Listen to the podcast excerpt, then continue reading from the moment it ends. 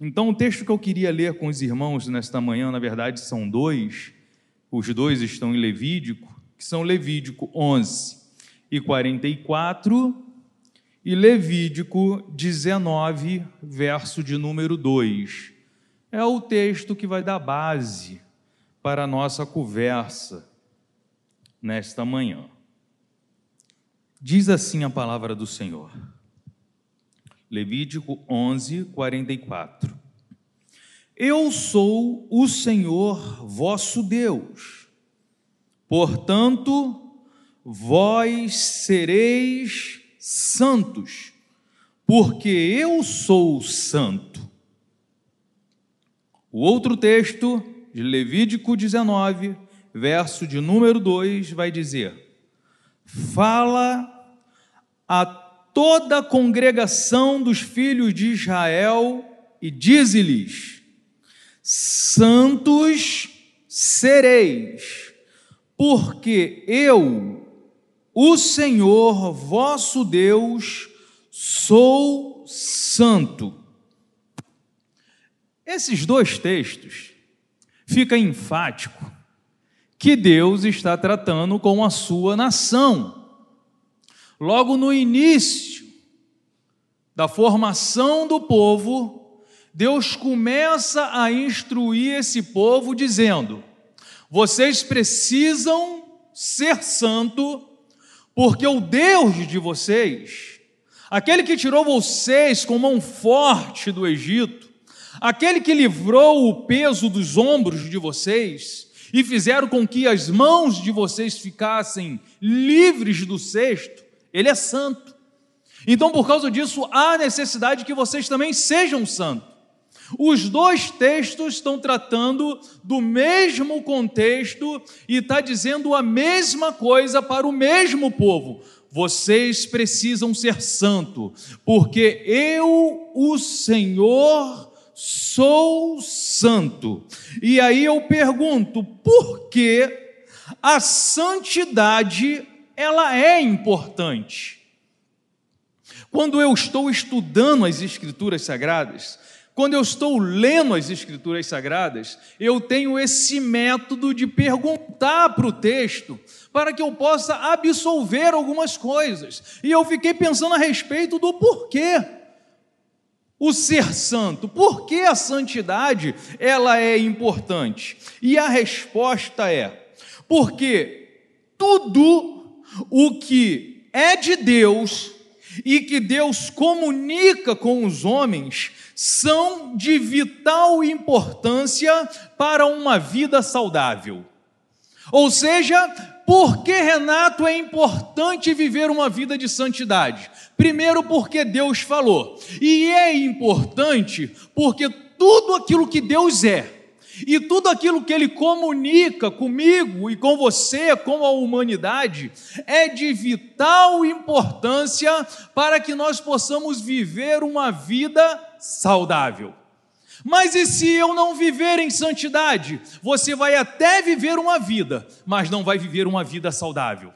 Você vai viver qualquer tipo de vida, menos a vida que Deus sonhou, menos a vida que Deus desejou para que o seu povo vivesse. Então é de vital importância nós olharmos com carinho para esse tema que por muitos se encontram esquecidos, porque ao falar de santidade, nós naturalmente falaremos de renúncia, nós falaremos de abrir mão, como Jesus abriu mão da sua glória.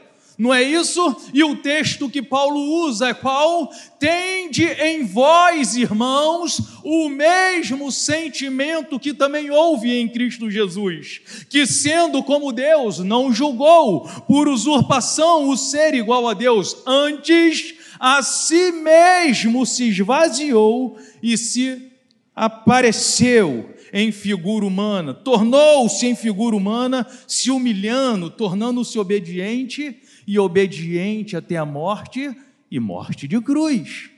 Então, ao falar de santidade, nós vamos falar também de renúncia.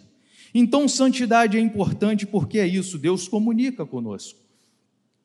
Os textos que nós lemos em Levítico sugere que nós devemos ser santo como o nosso Deus, ele é santo. E aí uma pergunta que eu me fiz quando eu estava estudando. Isso é possível?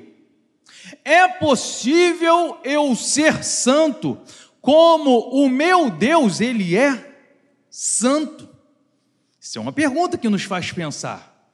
E aí a gente parte para fazer aquela aquela análise mais profunda do texto, para nós acharmos as respostas.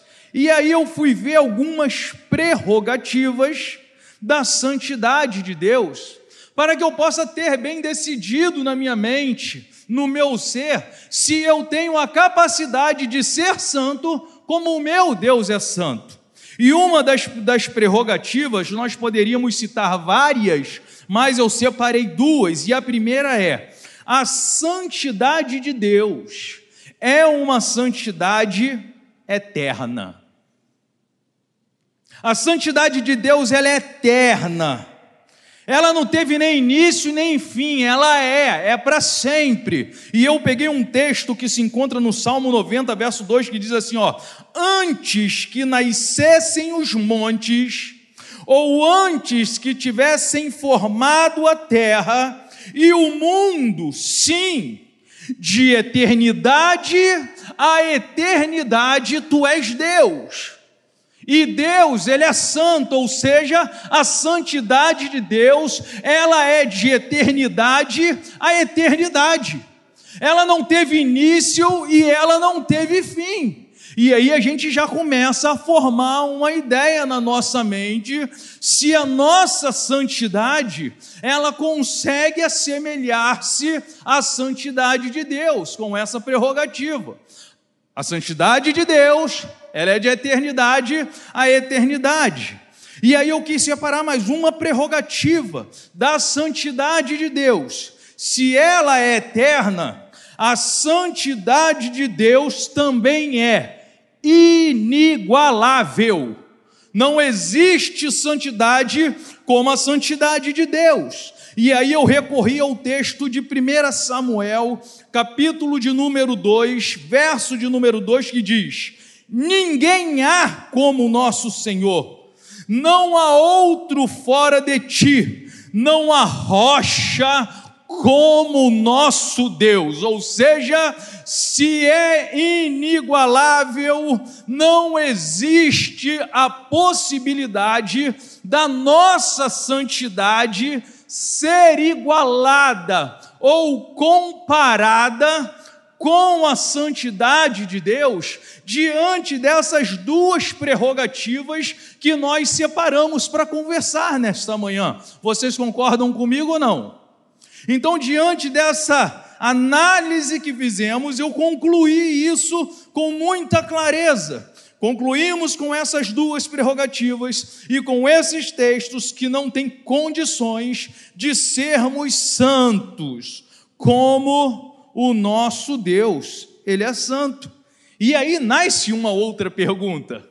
Ué, mas se eu não tenho como ser santo, como é santo o meu Deus, o que é que Deus queria ensinar com esses textos? É legítima a pergunta. Renato, se eu não tenho condições de ser santo como Deus, por que Deus falou? Vocês devem ser santos porque eu sou santo. Então vamos lá? E a resposta seria para essa pergunta: que nós nós devemos ter as mesmas prerrogativas da sua santidade diante de toda a humanidade. Deus deseja, com os textos que ele nos afirmou que nós devemos ser santo, não que nós devemos ser santo comparado à santidade dele, mas que diante da humanidade a nossa santidade possa ser constante, porque a de Deus ela é eterna. Então Deus deseja que a nossa santidade seja constante e que a nossa santidade diante de toda a humanidade deve ser inigualável. O povo de Deus tem que andar nesta terra de maneira a qual ninguém ou nenhum outro povo ande. É isso que Deus quer comunicar conosco. E aí eu separei alguns textos para dar base à nossa fala. Em primeira, primeiro lugar, eu digo que a nossa santidade deve ser duradoura. Não adianta, querido, nós sermos santos por um ano. Não adianta você viver em santidade dez anos e viver o resto da sua vida de qualquer maneira.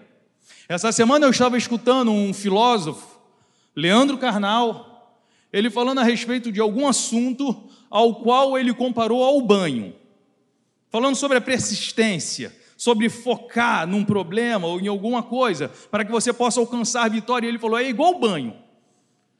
Você tem que tomar banho todos os dias. Daqui 10 anos, se você deixar de tomar banho, você começa a feder.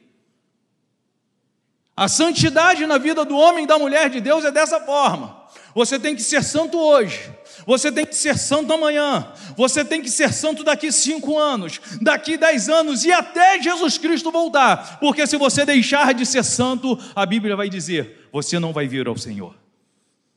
Então a nossa santidade ela deve ser duradoura. E eu peguei o texto de 1 Coríntios 15 que diz assim: portanto, Amados irmãos, sedes firmes, sedes constantes, sempre abundantes na obra do Senhor, sabendo que o vosso trabalho no Senhor, ele não é vão. Vale a pena ser fiel, Estevão. Vale a pena, Wellington, continuar firme, esperando com paciência no Senhor, sendo sempre abundante na obra do Senhor, trabalhando para o reino, cuidando zelosamente das coisas do Senhor, porque se existe alguém que não fique devendo nada a ninguém, esse é o nosso Deus. Deus sabe como remunerar os seus, a ponto dele dizer certa vez que até um copo d'água que for dado a um dos seus pequeninos não passará em branco. Então não pense que a sua vida de oração tem sido em vão. Não pense que a sua insistência em conquistar os da sua família que ainda não se inclinaram para o Senhor tem sido em vão. Não pense que tem sido em vão a tua vida de tentar trazer harmonia para o meio do seu lar. Não pense que tem sido em vão porque os olhos do Senhor sobre toda a terra e ele tem contemplado todas as coisas e a Bíblia diz que ele, o Senhor, ele é galardoador daqueles que o buscam. Então seja firmes e sejam constantes na presença do Senhor, porque tem vitória para esses aqueles que não desistem, aqueles que não têm os joelhos vacilantes, aqueles que não são como as ondas do mar, esses recebem mais cedo ou mais tarde, porque o tempo é de Deus e o tempo de Deus é perfeito, ele não se atrasa, ele não se adianta, ele chega na hora certinha para abençoar aqueles que esperam com paciência no Senhor. Então, sedes firmes e constante, que a nossa santidade em Deus, ela possa ser duradoura, que ela possa durar, permanecer, até aquele grande dia que o Senhor chegará nas nuvens e chamará os nossos nomes. Eu sonho com isso às vezes Vindes benditos de meu Pai, vem possuir por herança aquilo que eu tenho preparado antes da fundação do mundo, meu irmão. Se tem algo mais glorioso do que isso, Deus deixou para ele, porque eu fico pensando como será nesse grande dia. Carlos Bastos, Vem possuir por herança, meu filho, aquilo que eu tinha, aquilo que eu conquistei para você antes da fundação do mundo. Já imaginou isso, pastor? Depois de tanta luta, depois de tanto sofrimento, também depois de tantas alegrias, tantas conquistas, algumas derrotas, nós ouvirmos do nosso Pai Celestial: Vem, benditos de meu Pai. Vem, chegou o grande dia que eu vou recompensar cada lágrima derramada, cada insistência tua. Chegou agora a hora de você se regozijar de uma vez por todas na presença do teu Salvador. Ah, Senhor da glória. Ah, Senhor da glória, como será isso? Como será isso? A segunda prerrogativa da nossa santidade. Eu coloquei aqui, a nossa santidade, ela deve ser diferente de todas as religiões, culturas e raças.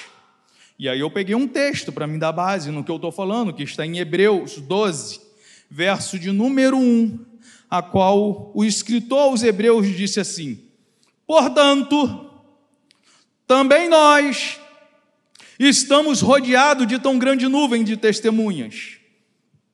Deixemos todo o embaraço e o pecado que tão de perto nos rodeia e corramos com perseverança a carreira que nos está proposta que palavra desse autor das cartas aos Hebreus. Deixemos de lado todo embaraço. Querido, aqui já dá uma pregação. Porque às vezes nós nos embaraçamos com coisas pequenas, com coisas insignificantes, com coisas supérfluas, e isso nos afasta de Deus. E quando a gente pergunta assim, por que, que eu estou tão longe de Deus? Aí tu percebe que você está embaraçado, você está rodeado com tantas coisas que não vale a pena, só te fez mal. Ele diz: deixa de lado todo o pecado que tão de perto nos assedia, fica ali tentando nos conquistar a todo dia. Eu, o, escritor vai dizer: deixa isso de lado. Por quê? Porque existe uma carreira preparada. Nós estamos numa corrida, nós estamos de, em busca de algo que é sublime, que é superior a tudo isso que está querendo te atrapalhar e aí é impossível não, esque... não, é, não lembrarmos do que o grande apóstolo Paulo diz dele mesmo. Irmãos, não que eu tenha alcançado, mas uma coisa eu faço, esquecendo-me das coisas que para trás ficam, eu sigo em frente para alcançar o prêmio, eu sigo para o alvo do, do prêmio da soberana vocação que está em Cristo Jesus. Se o próprio apóstolo Paulo perseverou, caminhou até o fim, o que dirá de nós, queridos? Por que parar agora? Por que esmorecer agora? Por que jogar a toalha agora? A Bíblia diz que nós não somos daqueles que retrocedem, mas nós perseguimos em frente, nós não paramos, ainda que cambaleando, ainda que chorando. A Bíblia diz que aquele que sai andando, chorando, enquanto semeia, voltará com alegria, trazendo os seus feixes. A Bíblia diz que o choro, ele pode durar uma noite inteira, mas a alegria, ela vem pelo amanhecer. Então segura a onda um pouco mais caminha um pouquinho mais com o Senhor, porque Ele disse que Ele não te provaria além das suas forças. O Senhor conhece o teu potencial e Ele sabe que você vai conseguir. E quando você sair desse forno, você não vai estar mais como uma xícara de barro, mas você vai estar como uma xícara de porcelana, que as pessoas olharão e falarão: que delicadeza, que peça rara, que acabamento fino, e você vai falar: é, foi moldado no forno de Deus. Foi Deus que preparou, foi Deus que lapidou, foi Deus que aprontou, e por isso eu estou assim dessa maneira. Xadarabá, calabá, calabás. Oh, aleluia!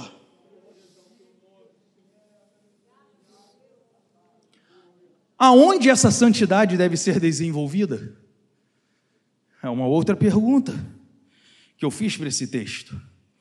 E aí eu entendo que antes de eu ganhar o mundo, eu entendo que antes de eu ganhar as nações com a minha santidade, eu preciso de ganhar a minha casa. Essa santidade ela precisa ser desenvolvida em primeiro lugar na minha família. A minha família precisa perceber que há algo diferente no meu ser, que há algo diferente na minha maneira de pensar, na minha maneira de agir, na minha forma de falar. A minha família precisa perceber que algo de divino habita dentro de mim. Porque, em primeira instância, é a minha família que vai abalizar o meu ministério. É a minha família que vai dizer para o pastor. Eu achei isso lindo no pastor Carlos, Carlos Ribeiro. Renato, você pode exercer o diaconato? Não. Glaudiceia, o Renato, o Renato tem condições de, de assumir o diaconato? Porque quem sabe é ela. Ela é que sabe a maneira como ela é tratada dentro de casa. É minha filha que sabe a minha maneira de me conduzir dentro de casa. São os meus pais que sabem como é que eu ajo dentro da minha casa. Ou seja, essa santidade de Deus, ela precisa ser desenvolvida em primeiro plano dentro do meu lar dentro da minha casa, para que os meus possam dizer: verdadeiramente o Renato é um homem de Deus. O Renato teve um encontro sério com Jesus. O Renato caminhava passos largos para o inferno, mas houve uma transformação e hoje claramente eu vejo ele caminhando em direção às mansões celestiais. É o testemunho dos nossos então, em primeiro lugar, essa santidade tem que ser dentro de casa, e aí eu começo a trazer algumas perguntas. Como é que tem sido você? Como é que você tem se movido? Como é que você tem agido no meio dos seus? Qual é o testemunho que aqueles que estão mais próximo de você pode falar de você? O que eles têm falado a respeito da tua maneira de pensar, da sua maneira de agir. Como é que eles têm falado a respeito dessa pessoa que vem para a escola bíblica dominical aprender a palavra de Deus, que ouve mensagem pela manhã, que ouve mensagem pela tarde, está semanalmente sendo ministrado, alimentado com uma porção de Deus? Como é que essa pessoa tem sido afamada no meio dos seus? é uma mensagem de confronto, mas isso é abençoador, porque se eu estiver saindo da rota, o que nós temos muita facilidade, diga de passagem, nós temos uma facilidade imensa de, nos, de sair da rota e quando perceber, caramba, o caminho não é esse, eu estou fora e de voltar novamente, glória a Deus pelo Espírito Santo. Que nessa manhã essa mensagem possa abrir os nossos olhos espirituais para que a gente possa perceber: opa, Eu estou um pouco fora da rota, eu preciso calibrar a minha bússola e voltar novamente para o centro da vontade de Deus, que será sempre o melhor lugar aonde nós possamos nos encontrar. É no centro da vontade de Deus. E uma vez, Wellington, quando a nossa família, quando a nossa esposa, nossos pais, quando os nossos filhos veem em nós essa transformação, e eu não estou falando daqui, queridos, eu não estou falando de perfeição, não, tá? Não existe ninguém perfeito aqui, não. O que existe aqui são homens e mulheres com um coração desejosos de acertar o caminho. Isso é a santidade, é a vontade de acertar, e quando eu erro, eu me arrependo e peço misericórdia, Senhor. Não era essa a minha intenção, perdoa-me. E a Bíblia diz que aquele que confessa os seus pecados e os abandonam, eles alcançam misericórdia. E aí, quando a nossa família vê essa disposição em nós, ver essa vontade constante de acertar, de ser santo. E aí chega o segundo lugar, aonde a gente começa ou precisamos desenvolver essa santidade, que é no meio da igreja. Uma igreja forte, ela é formada por famílias fortes. Uma igreja saudável, ela é formada por famílias saudáveis. Então, se em casa eu consigo exercer com excelência a santidade a qual Deus espera que eu viva, o segundo lugar onde eu preciso desenvolver isso é na casa do Senhor. É no meio daqueles que pensam como eu penso, que desejam chegar no mesmo porto seguro que eu desejo chegar que deseja experimentar a cada manhã, no momento de adoração como esse, o derramar da glória de Deus, o, chequinar de Deus derramado. O povo que deseja ver homens sendo curados neste lugar, como foi profetizado aqui nesta manhã, que no ano de 2022 vai ser diferente, eu creio nessa palavra. Ver cegos voltarem a enxergar Ver famílias entrando destruídas pelas portas e depois de um tempo saindo restaurada, dizendo: O Senhor restaurou, o Senhor transformou aquilo que parecia ser impossível, Ele fez novo tudo novamente. E quando é que essas coisas começam a acontecer no meio da igreja do Senhor? Quando eu e você, quando nós começamos a desenvolver a santidade que Deus espera de nós. Gálatas vai dizer: Não pense o homem de ânimo doble que alcançará do Senhor alguma coisa. Hoje eu estou pensando de uma maneira, amanhã eu estou pensando de outra. Hoje eu acordei com vontade de adorar a Deus, amanhã eu não quero nem saber de Deus. Hoje o pastor pregou, foi uma bênção. E hoje o pastor pregou, eu não senti nada. Queridos, em nome de Jesus, seja firmes e constante, ainda que você não sinta, ainda que você não ouça, neste lugar existe a presença do Santo Deus, que faz coisas impossíveis acontecer. Ainda que você não sinta que algo possa acontecer com você, ore a Deus para que aconteça na vida do teu irmão. Nós precisamos de desenvolver na igreja essa santidade. Nós não podemos tratar mais o reino de Deus, o templo de Deus de qualquer maneira. Existem algumas coisas que a gente pensa que é folclórica, mas nós precisamos de parar para pensar, por que aquele cara foi fulminado quando tocou na arca? Por que, que o sacerdote ele não podia ter defeito? Porque a Bíblia diz que nós temos que ser zelosos com as coisas de Deus. Tem que haver uma perfeição nas coisas de Deus. Eu não posso pegar nesses instrumentos de qualquer maneira. Eu tenho que subir no altar consagrado a Deus. Eu preciso de estar na ceia todos os dias dizendo: examine-se, pois, o homem a si mesmo, e depois toque o instrumento, depois pregue a palavra, depois ore pelas ofertas, examine-se, pois, o homem a si mesmo, e depois administra lá o som. Depois fica lá na recepção, mas primeiro se examine, pergunte para você mesmo: eu estou, Senhor, desenvolvendo essa santidade que tu espera de mim?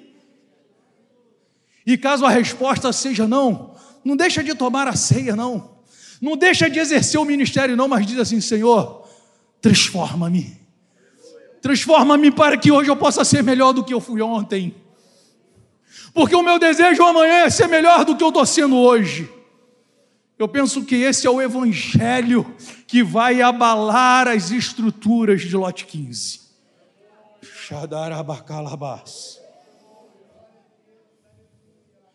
E aí, meu irmão, é é um tsunami. Quando a tua, tua casa já vê a santidade de Deus na sua vida. Quando a igreja percebe que você está numa santidade em desenvolvimento.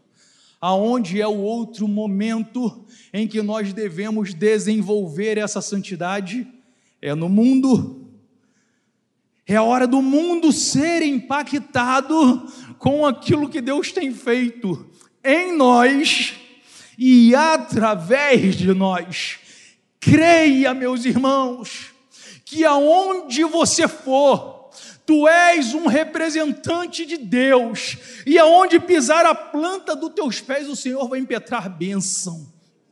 Você precisa acreditar você que não tem título, você que é membro, que pensa que porque é membro é inferior e não é, você precisa acreditar que aonde tu colocar a tua mão, Deus vai prosperar.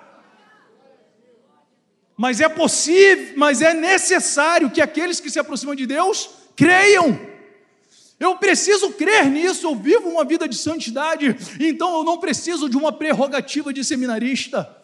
Eu não preciso de uma prerrogativa de pastor. Eu não preciso ser diácono. Eu sou de Deus. Eu sou servo. Eu sou escravo do reino. E aonde esse escravo inútil chegar, Deus vai operar milagre, porque a honra e a glória é dele.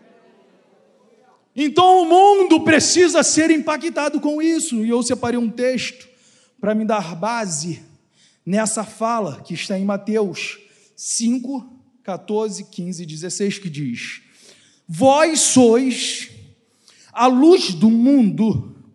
Não se pode esconder uma cidade situada sobre um monte. Deixa eu parar aqui nesse verso, querido. Aqui esse texto vai falar de algumas coisas impossíveis. E uma coisa impossível de acontecer é esconder uma cidade que está situada nas alturas. Porque todos que olharem para cima vai ver, caramba, existe uma cidade lá em cima. Porque não tem como esconder. É que nem um homem, uma mulher cheia do Espírito Santo de Deus. Por mais que você fique quietinho no seu canto, lá na última cadeira, o poder de Deus, a tua luz, ela vai sobressair. É impossível de se esconder. A pessoa olha para você e vê naturalmente que tem algo de especial em você.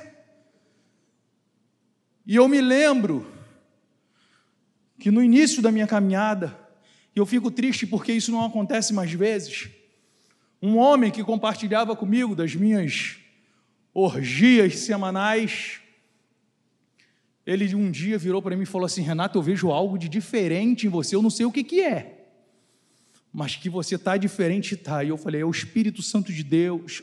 Eu entreguei minha vida para Jesus. Eu agora sou crente. E isso precisava ser sempre, querido. Todos que olharem para mim tinham que ver isso e constatar isso. E nós precisamos reviver isso. As pessoas olharem para nós e ver, é impossível não ver em você, Renato, que existe algo de diferente. Isso acontece com muita frequência lá na oficina onde eu trabalho. Tu pensa num lugar feio, desorganizado, é uma oficina automotiva. A minha é duas vezes mais. Mas os clientes chegam lá e falam assim: eu não sei o que tem neste lugar. Que a gente chega aqui, a gente começa a conversar, a gente começa a falar de Deus e não dá vontade de ir embora. Aí a gente apelidou a oficina de oficinoterapia. As pessoas chegam lá com os mais diversos tipos de problema. E aí a gente para e dá atenção. A gente ora junto e quem passa na rua não entende nada, mas é o que? É a presença de Deus no nosso meio. É aonde você estiver, querido. Verso 15. Nem os que nem os que acendem uma cadeia uma candeia, colocam debaixo do alqueire, mas coloca no velador. Assim, ilumina a todos que estão na casa. Chegou a hora de sair do anonimato. Chegou a hora de deixar de ser crente secreto, querido. Por quê? Porque o inimigo de nossas almas, ele não brinca de ser inimigo. Ele é de verdade. Essa semana rolou um vídeo de um satanista falando a respeito dos nossos jovens que estavam cantando um funk, uma, fazendo uma dancinha, e esse satanista esculachou. E eu, para minha tristeza, eu vi alguns pastores fazendo alguns comentários, e sabe qual é o meu pensamento? Esse camarada não tem credibilidade nenhuma para falar do meu povo, para falar a respeito do meu Deus, ele tem para falar do Deus dele, ele tem para falar do que ele é. Agora, do que nós somos, tratamos nós. Dos nossos jovens, tratamos nós. Não quem é satanista, mas que chegou a hora da gente tomar a rédea, assumir o controle e dizer que Deus continua reinando soberanamente e que Ele é santo e que Ele exige uma vida de santidade. Ah, isso chegou. Ou se já não chegou, já passou o momento. Porque não se pode acender uma candeia e colocar embaixo da cama, não é para isso. Às vezes, às quintas-feiras, e eu vou falar essa mesma fala lá em São João de Miriti, nós estamos no mês de férias. O que impede os jovens e adolescentes que uma vez por ano ou mais fazem uma reunião que enche o nosso coração de alegria, nos envolve na graça de Deus. Mas aonde está essa mesma juventude num culto de oração? Ah, mas eles estudam, tudo bem, janeiro é mês de férias, então tem que estar todo mundo aqui na quinta-feira. Tem que estar todo mundo aqui orando, buscando a Deus. Tem que estar todo mundo na escola bíblica dominical aprendendo a respeito de Deus. Porque se não tiver, tem alguma coisa de errado. Essa candeia não pode ficar escondida embaixo de uma cama. Ela tem que ir para o velador e alumiar toda a casa, todos que estiverem na casa. Eu só prego assim porque eu estou em casa, irmão. Maranata é minha casa. Verso 16 de Mateus 5. Assim resplandeça a vossa luz diante dos homens, para que vejam as boas obras e glorifiquem a vosso Pai que está nos céus. Deixa eu te falar algo que me enche de tristeza nos dias atuais. Quer acabar comigo de tristeza? É eu ouvir, eu não faço negócio com crente, meu Deus. E a gente ouve isso constantemente. Se for crente, nem adianta que eu não faço. Mas por quê? É porque existe uma minoria que envergonha o Evangelho de Deus. E para esses, existe uma fala de Cristo que diz assim: ó, é inevitável que venham os escândalos, mas ai por aquele a qual vieram os escândalos. Cuidado com as suas ações, querido. A Bíblia diz que nós somos luz desse mundo, nós somos o sal da terra. Nós estamos aqui para trazer claridade para o mundo e não escuridão. Nós estamos aqui para temperar, para tirar esse mau gosto que o Satanás colocou no mundo e trazer um tempero, um sabor novo. É conosco que Deus conta. A Bíblia diz, o texto que nós lemos, que o mundo tem que ver as nossas boas obras e glorificar a Deus. Tu imagina? Tu imagina você passar em frente a um centro de umbanda ou um centro espírita e as pessoas olharem para aquilo que você faz e dizer assim: ó, glória a Deus pela tua vida, glória a Deus pelas suas ações, glória a Deus porque existem homens e mulheres como você e esses mesmos glorificarem a Deus por causa da sua vida. Que maravilha! Que coisa gloriosa! E nós parece que nós não, não nos atentamos para isso. O que a gente ouve com frequência é: para ser crente assim, eu fico como eu sou. Se é para se vestir assim, eu fico como sou. Se é para falar com os meus pais desta maneira, eu fico como eu estou. Nós precisamos de mudar esse jogo, querido. O mundo precisa ver as boas obras praticadas por nós, para que eles possam assim glorificar ao Senhor. Eu vou concluir. Pesa sobre cada um de nós a responsabilidade de se apresentar à nossa família, à nossa igreja e ao mundo de uma maneira que faça com que todos eles percebam que nós vivemos em santidade e que essa santidade não é uma santidade momentânea, e sim uma santidade duradoura e diferenciada de tudo que eles possam ter conhecido em outros lugares e em outras religiões. Uma santidade diferenciada. Pode parecer utópico, mas não é só depende de mim, só depende de você tomarmos uma decisão de nos esforçarmos para alcançar um estilo de vida de santidade. E o texto que eu termino e entrego a minha parte está em Hebreus 12, 14. Segue a paz com todos e a santificação, sem a qual ninguém verá ao Senhor. Que Deus te abençoe.